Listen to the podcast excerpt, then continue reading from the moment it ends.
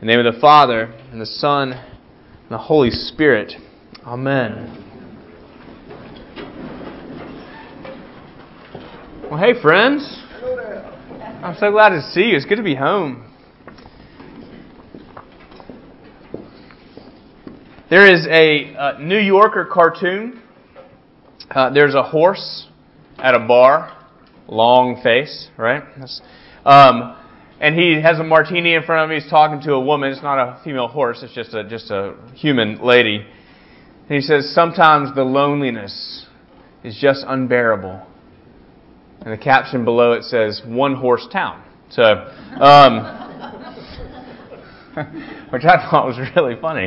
Um, but uh, you know, I have been really thinking about loneliness. Um, particularly as I've been meditating this week on on First John, and um, uh, I have um, I've come across some articles lately that have basically said that, psychologists and sociologists and these experts of all varieties say that, that we're sort of experiencing this epidemic of loneliness. And I don't know if you um, if, what you particularly think about that or experiencing that, but and I don't necessarily mean like aloneness, like people live alone. You can have a happy life. I, am extroverted in some ways, and I, I love being alone, you know. But um, but loneliness, that sense uh, where you're where you're feeling like you're completely isolated, you're shut out, you're no one gets it. I mean, you can walk into a crowded room and feel completely alone. If you've had that experience, uh, I guess it was a couple years ago. It was before a Barons game, and I was supposed to meet some uh, people for a function. I thought I was going to know a lot of people there. So I was I was going to this thing. It was good people, and I thought I was going to know a lot of people there. And I walked in, and I only knew a couple of people there, and they were off doing something else. And I, there's all these people in this room. There's probably four or five times this number of people that are here, and they all look like they're having a great time. And I don't know anybody, and it was just kind of me and my brown ale. And it wasn't, you know, it wasn't a it was, which is fine, but it wasn't. Um, but it wasn't. Uh, I just felt alone. Like I felt, I felt lonely. You felt feel leave out. A church can be like that. Cleveland Commons in the morning could be. I mean, if you walk in, you don't know anybody, and everybody looks like they're happy and they know everybody. It can be a lonely place. Um, you know, marriage.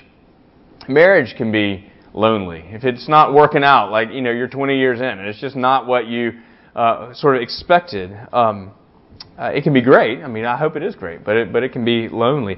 Uh, Mother's Day, and Amy Amy said at first I thought, gosh, loneliness that's sort of a downer for for Mother's Day. Thanks a lot, but um, but uh, but you know, Mother's Day can be lonely. So, I mean, not if if your mother's situation, either your mom or yourself as a mother, I mean, if it's just not what you hoped for, you, your you, your mother died last year, or you weren't able to ha- get pregnant, or whatever it is, whatever the situation, Mother's Day can be a or Father's Day or Christmas. I mean, this this can be lonely times. Um, I read an article one time uh, called "How Facebook Ruined My Life," and so I, I tried to remember that. I was thinking about, and so I googled it, and I found an article called "How Facebook Ruined My Life," and an article called 10 Reasons Why Facebook Ruined My Life," and another article called "16 Ways That Facebook Has Ruined My Life," and and kind of went on uh, from there. Uh, because you know people, you know we've talked about this before, but you don't put up the the 30 pictures getting to the perfect family picture. You put up the the perfect family picture or the you know the perfectly organized closet. Now if I, if I posted a picture of my closet, I mean I'd lose all my friends, right? So um, it just you know you, there's there's sense of uh, of isolation and uh, I, like nobody gets me and nobody is where I am, um, and ultimately you know we just we feel uh, alone. We feel lonely because we have a, it's a lack of people knowing us or feeling like we can really share or uh, feeling like no one understands. Um, you feel like you're the only one who's going through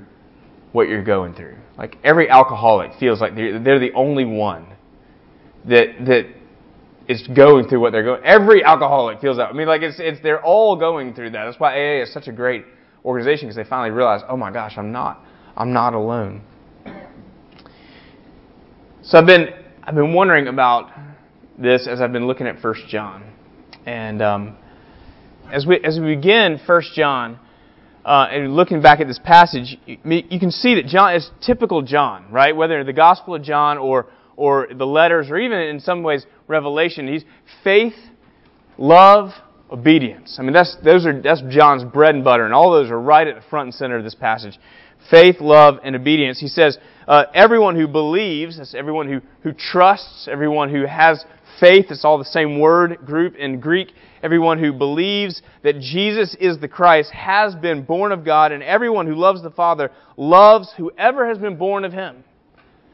And so we see that love for God necessitates love for God's people. And, and John continues, by this we know that we love the children of God when we love God and we obey His commands. Well, I mean, we know we can, we can look at the, the ministry of Jesus and know that His commands, we can boil all of the commandments of God down to, and we said them tonight love the Lord your God with all your heart, soul, mind, and strength, and love your neighbor as yourself.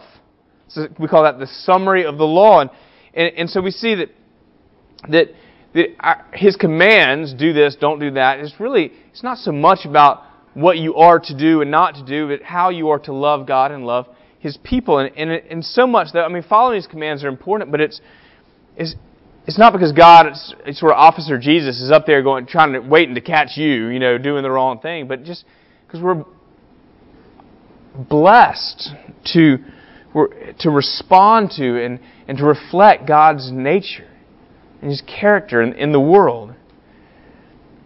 So we want to honor God and we want to love God's people. And, and so far, I hadn't talked anything about loneliness, right? So, um, in fact, if you are feeling that way, if you're feeling isolated, if you're feeling on the outside, like you've got this secret that just is is gnawing, just constantly haunting you, or it's guilt, or it's it's shame, or you, feel like you don't fit in for whatever reason at the Thanksgiving table, or in church, or work, or whatever it is, and I mean, to hear that you have to love God and obey His commands is not good news. It's good advice. But it's not good news. Advice is something else for you to do. And, and so it's anything but good news because it's just, you know, if you're, if you're down the dumps because you're feeling alone, it's just great. You know, one more thing for me to fail at. I don't know if, that sounds a little dark, but I, I don't know if you feel that way. So how does this passage address loneliness. I find it in verse 4, where John says, For everyone who has been born of God, remember verse 1, that's everyone who believes that Jesus is the Christ, everyone who has been born of God overcomes the world. And this is the victory that has overcome the world, our faith. So you can say that, well, that's another requirement. I have to have so much faith that I can overcome the world. Well, not so fast. Because this same author, John, in, in his Gospel, chapter 16, says, on the lips of Jesus, right? Jesus said, In this world you will have trouble, but take heart, for I have what? Overcome the world. And so this, this same, these same words that Jesus says, I have overcome the world, John says, are yours as well and mine as well. That if you believe in Christ, then you have overcome the world. And I have to say that, I mean, this, this is um, that victory of Christ, it belongs to us. And this is just one part of what theologians call our union with Christ. Our union with Christ. I've been a Christian for 25 years, almost to the day. And uh, it's, it's, almost my rebirth day. And, um, and, I, um, and I have a seminary education, and I have been a preacher and a pastor for uh, nine years, and I, I feel like I'm just starting to scratch the surface of what it means that we have union with Christ. I, I sort of treat it and sort of preached it like a like a diploma. Like I, I, I'm a C student, but I was given summa cum laude, and now it's hanging on my wall, and I have this distinction. I want to honor that distinction and make sure that I live like a summa cum laude. Right? I mean, that's kind of how I've, I've uh, uh, approached it. Thank you so much. I'm not, I'm not really that, but I, um, but I have to live like that now. But what John is saying is that the whole victory, the whole victory of God in Christ is mine and is yours. He overcame the world, and so if therefore if you are in Christ, then you also have overcome the world. That's it's kind of heady. So I, I recently came across a passage uh, in a book called Holiness by Grace, and um, uh, the author's name is Bryan Chapell. And I'm going to read you a passage. It's a little, sort of a long passage, so, so hang with me. But uh, it, it, man, it just really revolutionized how I, how I think about this. He says, even as I realize that the identity I tried to establish by obedience to the law is dead, the life Jesus lived to fulfill the law is mine. His life is in me. And thus I am united with him. I gain the benefits of his being. I gain his reputation, his standing with God, and the credit for his righteousness. Because Christ lives in me, I, who was dead apart from him, live. His life is mine. I do not, and I should not, uh, claim to be God, but he grants me the privilege of his son's status by virtue of my union with Christ. Now that's so far we're still we're still with the diploma on the wall. But here's what he says. The spiritual reality this spiritual reality permits me once again to look through the eyes of Jesus at the events of Scripture. I can see a crowd gathered on another mountainside prior to Calvary. And though Jesus preaches to them of the righteousness of God and His kingdom, the wisdom of this Sermon on the Mount is mine. Another time, a man approaches Christ with torment of spirit and body. And Jesus commands a legion of devils to come, come out of him, but the victory is mine. As the Savior approaches a small town, the, uh, the widow or a widow comes toward him in a funeral procession. The coffin bears the body of her only son. And Christ touches the coffin despite its ceremonial uncleanness, and her son rises. The compassion and power of that act are mine. In a wilderness, Satan approaches and tempts God with allurements that would satiate pleasure, power, and pride. Jesus resists him with the Word of God, and the righteousness of that resistance is mine. All of the credit for Christ's sermons, his miracles, his resistance of evil, and his suffering for good is mine. How can this be, since I certainly am not personally, personally responsible for any of these activities, nor am I deserving of any of the credit? His righteousness is mine because Christ's life is in me. His whole life is in me. He supplies my identity because God has made him my life.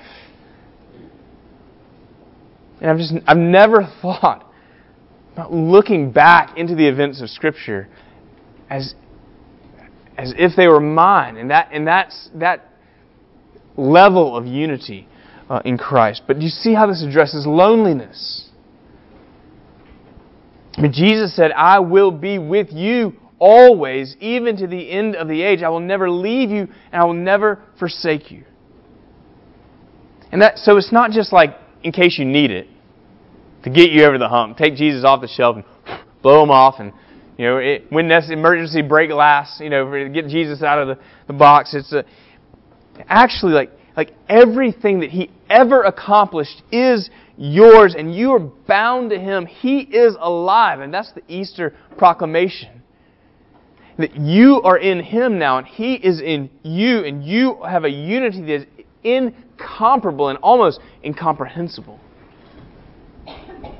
So, like, if you're, if you're feeling like no one understands you, or they don't understand what you're going through, let me tell you, Jesus understands. He's in it with you. He is for you. He is alive. And He is with you. If you're feeling overwhelmed, listen, the victory, you've already overcome the world. So now it's just a matter of addressing the issue, but you've already overcome the world. You're feeling isolated. You belong to the very one who died utterly alone on the cross. He gets it. He is for you. He is with you. He is alive in you. If you're feeling like you have failed, friend, it is already died for. The price is paid. It's finished. And so Jesus now is with you and he will walk through the consequences of that failure with you and he will even use it for your good. There is no part of your life that Jesus doesn't get. He loves you.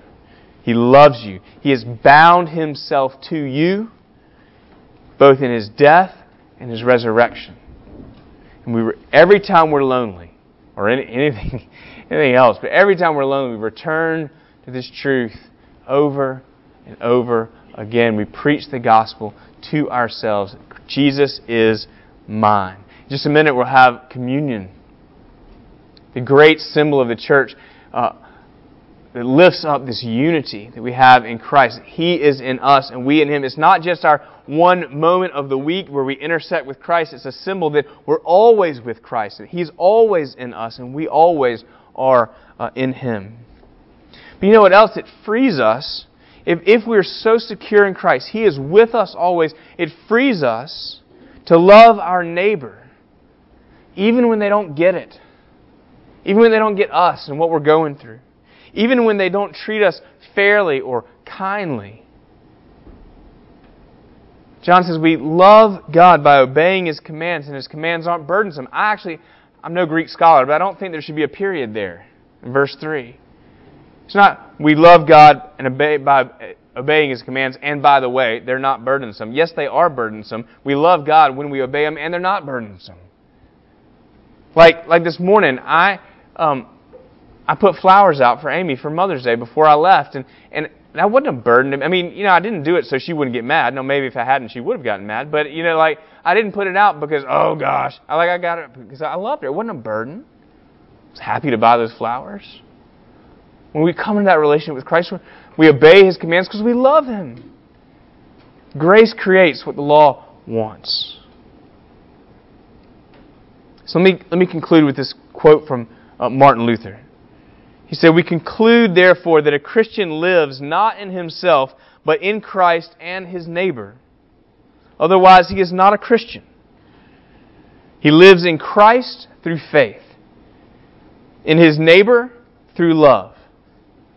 By faith, he is caught up beyond himself into God. By love, he descends beneath himself into his neighbor. Yet always he remains in God and in His love. Heavenly Father, we just thank you for your love for us. Thank you that you are with us always, even to the end of the age. And we pray, Lord God, for your mercy to be unto us. Let us preach the gospel to ourselves daily. Remember that we have overcome the world in you, that your victory is our victory. Let us love like you love, and be united like you have united uh, yourself to us. Let us forgive like you have forgiven us. We pray, God, that it would be uh, not so that we may gain your favor, but because we have gained your favor by your grace. Thank you that we are united to you. Convince us, Lord, in Jesus' name. Amen. Amen.